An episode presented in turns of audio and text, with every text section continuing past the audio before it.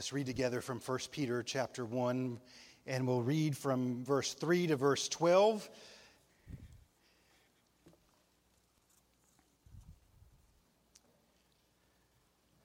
May the Lord give us grace to hear these words well. Give us ears to hear, Father. Blessed be the God and Father of our Lord Jesus Christ.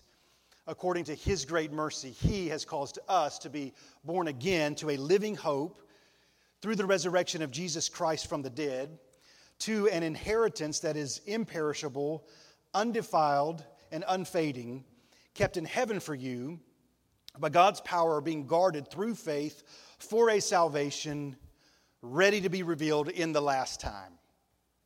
Great summary of what he has done and what he will do. Now, what is he doing now? In this you rejoice, though now for a little while, if necessary, you have been grieved by various trials, so that the tested genuineness of your faith, more precious than gold that perishes, though it is tested by fire, may be found to result in praise and glory and honor at the revelation of Jesus Christ. Though you've not seen him, you love him. Though you do not now see him, you believe in him and rejoice with joy that is inexpressible and filled with glory, obtaining the outcome of your faith, the salvation of your souls. Concerning this salvation, the prophets who prophesied about the grace that was to be yours searched and inquired carefully, inquiring what person or time the Spirit of Christ in them was indicating when he predicted the sufferings of Christ and the subsequent glories. It was revealed to them that they were serving not themselves but you in the things that have now been announced to you through those who preach the good news to you by the Holy Spirit sent from heaven things into which angels long to look. Let's pray together. Father, may what we declare has been announced and done be in line with what Peter is talking about here. And may it be revealed to us. Um, be revealed to us. So that our lives, though they be but a vapor, though our trials, though they be but for a little while, can. Well, just don't waste our lives and live this brief life in vain, but rather for your glory. And really do live in the world as salt and light. We are almost home. Until we get there, may it be evident that our hope is in the Lord. We pray this in Jesus' name. Amen. Well, of course, you may be seated. I read an article this week that immediately grabbed my attention because, uh, well, for reasons I'll I'll, I'll share about. Uh, four defendants were arrested not long ago uh, in a multi million dollar counterfeit goods scheme. More than $130 million of fake Ugg boots, Air Jordans, Timberland boots, iPods and Beat headphones were sold. So the indictment in federal court charges seven defendants with participating in a counterfeit scheme where they imported generic goods to the United States from China, applied brand labels like Uggs and AirPods and Beats to those goods and sold them to retail and wholesale purchasers. So the charges are conspiracy to traffic in counterfeit goods and money laundering. $130 million worth of Air Jordans that aren't Air Jordans, Beats headphones that aren't Beats headphones, and other products were sold and have been used by people thinking they're one thing when really they're not. And that caught my attention because I think I got, if not this one, in some scheme. Because I found some AirPods online and it was such a deal. And I ordered them and they came in and worked great for about four days. And then the one doesn't work is there anything more frustrating? Eh, there, there are more frustrating. But isn't it frustrating when you've got one headphone in and it'll work and the other one doesn't? And then you spend, this is just me, a lot of time trying to figure out, well, here's the most likely explanation they're not real. And you got ripped off. And you thought they were real, but they're counterfeit. Now, what we can take from that story is that people counterfeit things that are valuable. Nobody's devising a scheme to counterfeit pennies, okay? Nobody's doing that. They're counterfeiting things that are precious and things that are valuable and somebody's working behind the scenes to figure out how can I make and pass off something that if it were authentic would be of extreme value but I'll pass it off so that I can make 120 million or so dollars, right? And here's what Peter is teaching us there is nothing more valuable in the world right now than genuine, authentic, saving faith. So, therefore, one of the most commonly counterfeited things is genuine faith. So, how do you know if you've got the real thing? Because a label that says Uggs doesn't necessarily mean Uggs. A label that says Air Jordans doesn't necessarily mean Air Jordans. And a label that says AirPods doesn't necessarily mean, or iPods or AirPods or no, no, no, it was there. I had it right the first time. I'm getting older. I can't keep up with the terminology. But what I really want you to think about with me this morning is who is it that labels faith genuine, saving faith? And I simply want you to have the humility to hear the scripture. God caused us to be born again to a living hope through the resurrection of the dead, to an inheritance. It's the real thing, it's imperishable, undefiled. You don't get a couple of years into the faith and all of a sudden a headphone goes out, or your hope goes out, or it diminishes, or fades, or defiles. Now, counterfeit faith will do that every single time. So let's go on and answer the big question on the front end. What is God doing from the in between what he has accomplished and what he will accomplish. What is he doing right now? He is right now testing whether or not you've got the real thing. And that's important. As a matter of fact, that's a loving thing for him to do. Because every trial you face in this life is a hope test. What are you really hoping in? What are you really looking to to provide your life with life? What is of supreme value to you?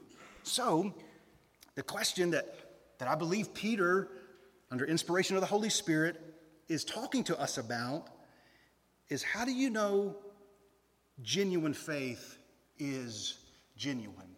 So I just want to use what he writes there and give you some marks of, uh, of genuine faith. Let's start with this one. Genuine faith is tested.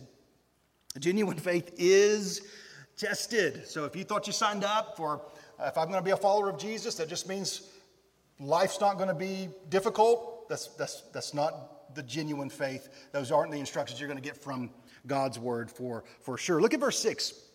In this you rejoice. In what? In salvation, in being born again, in having an inheritance, in, in Christ, in having a living hope. That's what you rejoice in. In this you rejoice, though now for a little while, if necessary, you have been grieved by various trials, so that the tested genuineness of your faith, more precious than gold that perishes, though it is tested by fire, may be found to result in praise and glory and honor at the revelation of Jesus Christ. I've noticed with my children, they don't like to be asked questions. They just want me to take their word for it. Now, friends, genuine faith is tested. Whose word do you take that it's genuine? We can't just say to the Lord, I've got the real thing. No, it's revealed what you really hope in when you're tested. That's simply what he's saying. So, so when various trials come, P- Peter uses two words here that on first reading we might think, well, how does that, how can you be both? In this you rejoice, though now for a little while, if necessary, you have been grieved. How do you rejoice and grieve at the same time? Well, friends, welcome to the Christian life. Amen. I mean, that is the Christian life. That's the breathing in, breathing out. That's to take a step forward and take another step. Our life right now, until we get there, is going to be full of rejoicing and grieving. Think of the various trials that the original audience that first or that Peter is writing this epistle to. What are the various trials? Being persecuted, complete lack of respect in the world. Nobody thinks that they amount to much of anything. They're, they're, they're not uh, uh, esteemed very highly. The loss of loved ones, suffering of their children. So when, when we're told the tested genuineness of your faith, so the faith is what's being tested, and then notice how Peter compares their, the value of their faith to the value of a, a commodity that we're all uh, fairly familiar with, more precious than gold that perishes, though it is tested by fire. So, so gold in the world is sort of a commodity that's valuable, and, uh, and if you test a commodity for value in the world that's eventually going to not be worth anything, then you can see why your faith would be tested. I hope that makes sense. You, you test things to see if they're authentic. How do you, um, how do you refine gold? I'll tell you this you don't put a pillow out and put ore on top of it and then it turns into gold. No, no. What do you, how do you refine gold? It's by fire, by heat. And, and what does that fire and heat do? It burns away the impurities, it, it burns away everything that's not gold, right? So that it is therefore refined. This is what made people like Peter and Paul and the early Christians so peculiar in the Roman world. If you don't stop preaching, that message will kill you. Okay. You know, when I um, got my little headphones here. Do you know what drew my attention to it? It seemed like such a deal. I mean, what they were asking me to pay, I know how much they are usually paid. Fell for this silly scheme. I'm so angry about it. How could I be so foolish? But I glanced at it and said, Oh, I mean, and I began to make all the plans. I can take them to the gym and I can run and I, and then I, what drew my attention is the price tag was advertised as less, and I thought I was going to get a deal. Now, I want to tell you, as a follower of Jesus, I think far too often the price of actually following him is advertised deficiently. What is the price tag? If anyone would come after me, let him take up his cross what the price tag is? It's everything. It's everything. I think sometimes we want the benefit without the cost. Do you know what I mean? And the only reason, the only reason you'll ever actually pay that cost is if you view following him of greater value than not. That's what Peter is saying. See, the, the test comes along, and what's being tested? Your hope is being tested. You know the difference between genuine gold and fool's gold, don't you? How many of you have ever seen the movie Wizard of Oz? An old movie, you know. Uh, when I was a child, it seemed to be more uh, prominent maybe than it is now. But the, well, the whole movie was a, um, was a metaphor. Wizard of Oz. They used to uh, uh kind of value gold on the basis of ounces. Does anybody know what the abbreviation for ounces is? You know? OZ, Oz, that's right. And it is, the whole book that the movie is based on was written when they were having a controversy of whether or not the gold standard would still be used. And, we'll break down the movie for you. I'm sure you can go on YouTube or Google it and you fi- find out that the, that the farmer was being fooled, so the scarecrow, he really needed this, and the uh, industrial workers re- uh, related to the Tin Man, and they needed so on and so But the, you know what happens when they get to Oz. Who is the wizard? He's just behind a curtain and he's lying to you. But I do think the spiritual point is well made. What you're told to value again and again. In fact, the thing that we're in America in 2021 most constantly and regularly told to value is our own comfort and our own security, which leads you to think that I don't want any tests. But Peter is saying that the test is what is required to see whether you have genuine faith or not. Because when the curtain is pulled back, and we'll study through 1 Peter, you'll see the number of times he's referring to the return of Christ and standing before Christ. When that moment happens, it will be evident what you really hope in. So you want to know ahead of time. Amen? That's what he's saying. God values your faith more than he values your gold or more than he values your comfort. Uh, what we're learning in this passage is that heaven really values faith. Paul Tripp put it this way God will take you where you never intended to go to produce in you what you could never have produced on your own. And that's true. Faith, Adrian Rogers said, that cannot be tested cannot be trusted. So, again, every trial is a hope test. So, first marker of genuine faith is that genuine faith can be tested. You can think about it. And in fact, the Bible tells you to do this. Work out not work for, get the words right. Work out your salvation with fear and trembling. If you want to have certainty about anything, you want to have certainty of what your faith is in and is it genuine because the counterfeits are all over the place.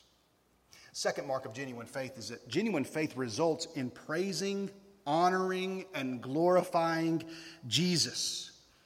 Verse 7 so that the tested genuineness of your faith which is more precious than gold that perishes, though tested by fire, may be found. Here's what genuine faith does. In the midst of the trial, now it's found to result in grumbling and complaining and throwing in the towel. No, in praise and glory and honor at the revelation of Jesus Christ. We usually start our Sunday morning services with our weekly fighter verse. We didn't do that this time because I want to look at it now. So if you got your Bible, I want you to turn with me to Psalm 73, verses 25 and 26. Psalm 73, verses 25 and 26, which I believe is the testimony of one who is being tested of the genuineness of their faith that then results in praise and glory and honor unto the Lord.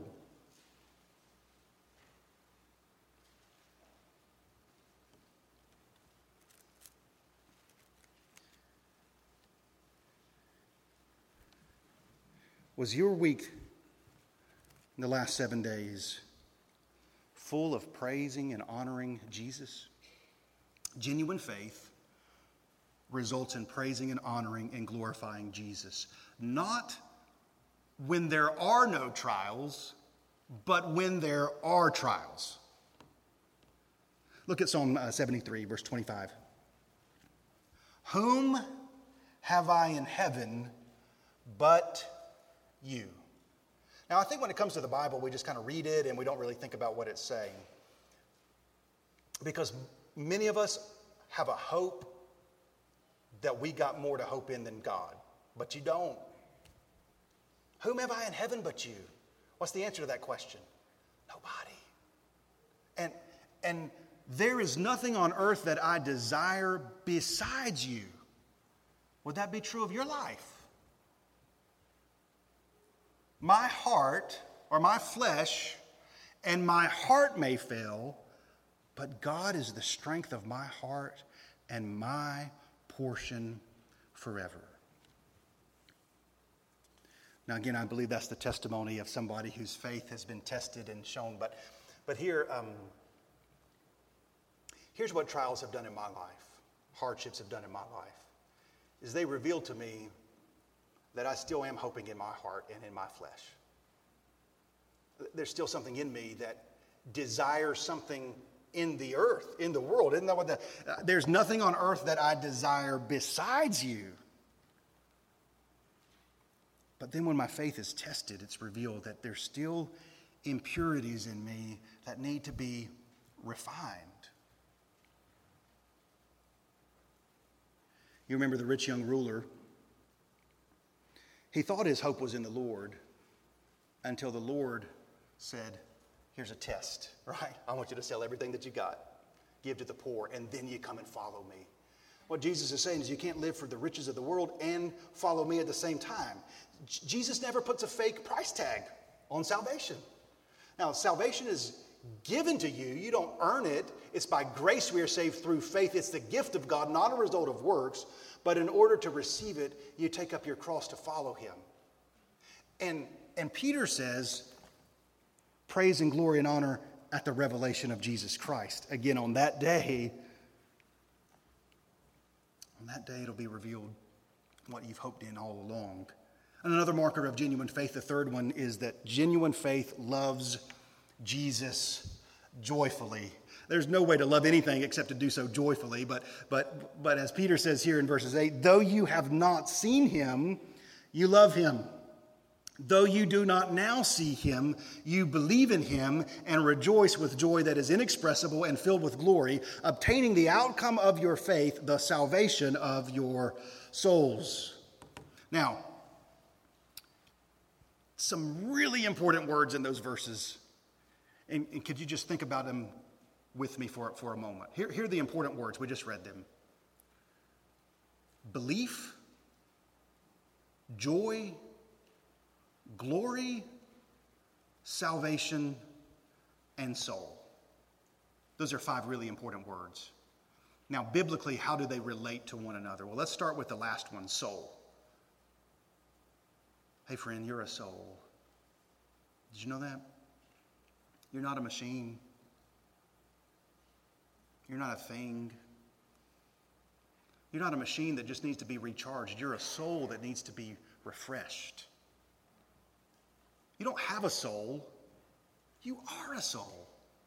And in the same way that your physical body has needs food, water, sunlight your soul has needs. And as we're studying through 1 Peter, you might simply understand it this way your ultimate hope is wherever you're seeking your soul's needs to be met. Of all people, followers of Jesus should see the value in other human souls. Far too harsh with each other, far too dismissive of one another. As you live as salt and light in the world, one of the things you do is you value other souls for who they are, made in the image of God.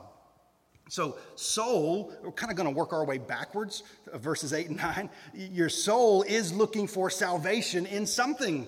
You look to something to give your life meaning and purpose and value. Can I just tell you, before I was a follower of Jesus, where I looked for meaning and value is just being a good person, it's being a nice man, be a good student. Man, when we got to this class for the first day and the teacher started going over the rules, I took notes on the rules. But you know Big picture, because some of you are wired like this. Big picture, do you know what my God was? It's me. Because I believed as long as I did the right thing, life would go a certain way. And you keep drilling down deeper. Do you know what that is? It's my desire for control. That's why there's so many angry people, because they think they're in control. And when life doesn't turn out to go, what happens? A test comes along the tested genuineness of your faith, your hope. And what my hope was in is as long as I'm a nice person and I turn my homework in time, that there will be no suffering in my life. That's sort of the deal that I thought I would make with God. But man, that's not the world. And what I wanted to do when I looked for control is guess who I was ultimately trying to control? I was trying to control God. He should do what I think he should do. So I look for salvation in those things and day after day, whatever that something is that you look for salvation in, is what your soul gives glory to. We're just working our way backward. So your soul is looking for salvation, and whatever it is success, appearance, money, another person, getting married, retirement what, whatever it is that you're looking to give you satisfaction is what you are giving glory to. Hey, functionally speaking, human beings are full on glory hunters all the time. I give you a silly illustration from my life when I was much less mature. At least I like to think that I was much less mature. When I was 11 year old, 11 year old, uh, 11 years old, I was all about the San Francisco 49ers. I mean, seriously. Every t shirt I had had Joe Montana or Jerry Rice or Super Bowl champions on it. I mean, we roll up to sixth grade at Benvenue Middle. The boys would get around the lunch table, and that's all we talked about. I can see their faces right now. Here's a Washington fan. Here's a Dallas fan. I really didn't like him. Here's a, here's a fellow San Francisco fan. And then here's a New York Giants fan. Man, all my attention. I, I, I can't tell you how many times I watched a VHS highlight tape of the 49ers. In the great fall of 1990, they started out 10 and 0. They were going to be the first team ever to win three Super Bowls in a row. Joe Montana's won the MVP. They were firing on all cylinders, got to the NFC Championship game. At the last second, field goal from the Giants. Joe Montana got obliterated on a sack and out of the game. San Francisco lost. Now, everybody knew that I was a fan. Why? Because I glorified them.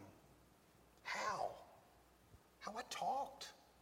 You couldn't be around me on 10 minutes without learning that I was a Carolina fan. How, how long can somebody be around you before they realize your hope is in Christ and not in this world? How do I glorify? You, you're always glorifying something because that's how your soul is made. That's who you are as a human being. You know what you glorify by what you're trying to get everybody's attention on. We say, hey, look at this. What do you post about? That, what are you doing? You're, you're giving glory to something. You know what you glorify when you say, I can't wait to, and then you fill in the blank. All human beings are glory hunters. And when I said earlier that the, the course of this world is always saying, go here, or, or here's where you need to run, and so on, that's what they're, t- here's where you look for hope and salvation. Can we keep working backwards? The Bible's helpful, isn't it? It explains us to us. So, so what's our next? So, so that you rejoice with joy. See, they're connected. When, when you glorify something, what you're asking from that something in return is to fill your life up with joy. Does that make sense? I'm going to give you my glory, and in exchange for me giving you my glory, I want you to give me back joy. That's why Monday after the 49ers lost, I could barely make myself go to school. Why? Because I know what everybody was going to say. Now, that's just an illustration, but, but when you look for, uh, when you glorify comfort, or you glorify achievement, or you glorify tradition, or you glorify pleasure, or you glorify success, what you're asking of those things is to, is to bring you back joy. Or you glorify your children, and all of your hope is built up in them. And if they, eh, I'll tell you this, the only thing that you can glorify that doesn't, that isn't crushed beneath the weight of you seeking your joy in it is God. You try to do that with your children, you'll crush them. And the most consistent glory substitute for God is self. And you'll crush yourself that way. It's just a matter of time. God's the only object of your hope that you can glorify with all of your soul and not have your joy wrecked in the end.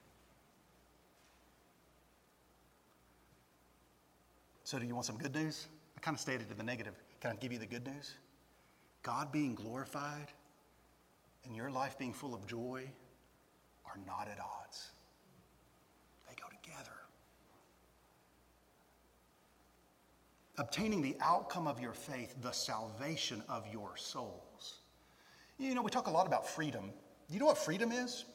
Here's a good definition of freedom freedom is doing what you want to do and thriving as you do it. That's what it means to really be free. And the only way, that's what salvation is, by the way. Is God transforming you? So, what you should have always hoped in is restored to what you are hoping in. And not only do they go together in this life, fact, that's what most tests are. Most tests in your life are refining your joy. Now, you're looking for too much joy here, and we need to refine that. And when you go through a test, you lose a loved one, the health re- report isn't what you had hoped, the money isn't as secure as you thought. The relationship that you thought was healthy isn't as much. When that refining fire comes on, you are refined to put more of your joy in, in the Lord. So are we, tra- we trailing it back?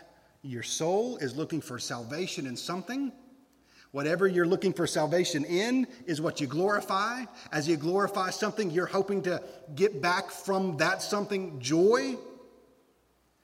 And we keep rewinding the tape. You believe in Him.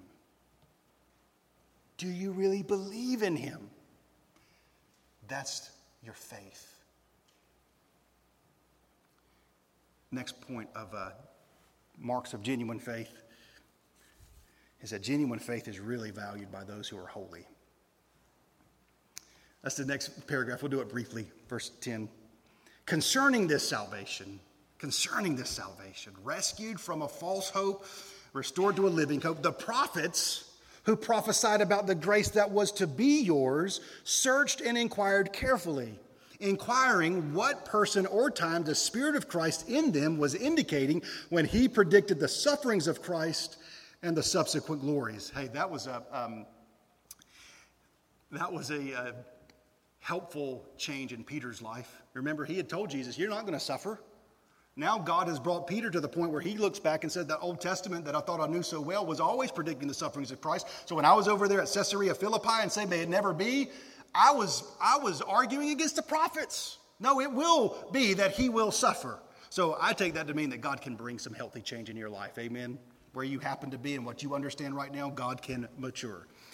How did he do it in Peter's life? Through some sufferings, by the way. But I digress. Verse 12 it was revealed to them, the prophets began to understand that they were serving not themselves, but you in the things that have now been announced to you through those who preached the good news to you by the Holy Spirit. Sin from heaven, things into which angels long to look. It's a wonderful passage and so much there, but I just want you to see concerning this salvation, comma, and then all this talk about the prophets, the Holy Spirit, the work of God, and the angels. Uh, uh, anyone who's holy highly values the salvation that you believe in by faith. I think what I'd like to do is just take an example of where that happens. One prophet who predicts the sufferings of Christ and then how it now has been accomplished, and I'm going to use Isaiah to do that. So if you've got a Bible, I want you to join me in Isaiah and just give you an example. There are literally hundreds, but an example that prior to the coming of Christ, it, his sufferings were predicted in the subsequent glories. So, in other words, I think it might be helpful for you to understand that the pattern, uh, what God is doing in your life in the present, follows the pattern of what has happened in Christ. In other words, Christ suffered and then was glorified. So, can that free us up from anticipating future glory without present sufferings? God always works it that way. So, Isaiah 51 in, in verse 1, um, I just want you to see that Isaiah is really trying to call your attention to something. Remember, uh, in the world, they're saying, go this way, go that way, uh, here's where life can be found, and so on. I just want you to have a little sample that Isaiah is trying to put some big arrows in place. Hey, you need to head this way. Isaiah 51 and verse uh, 1. Anybody up for just reading out loud? Just shout it out. What does he say there? Isaiah 51 1. First phrase, first couple of words. Listen to me. Listen to me. Verse 2, first word. Look. Verse 3. Uh, I'm sorry, verse 2. Look. Verse, verse 4. Give attention to me. Verse 7. Listen to me. We tracking? Verse 9. Awake, awake.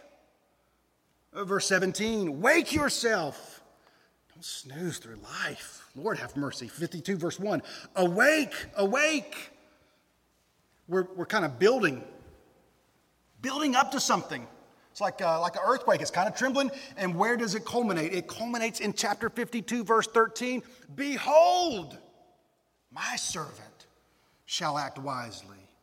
He shall be high and lifted up and shall be exalted as many were astonished at you. His appearance was so marred beyond human semblance.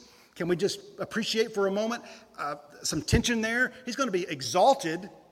That's what it just said. But then it just said his appearance was so marred beyond human semblance and his form beyond that of children of mankind.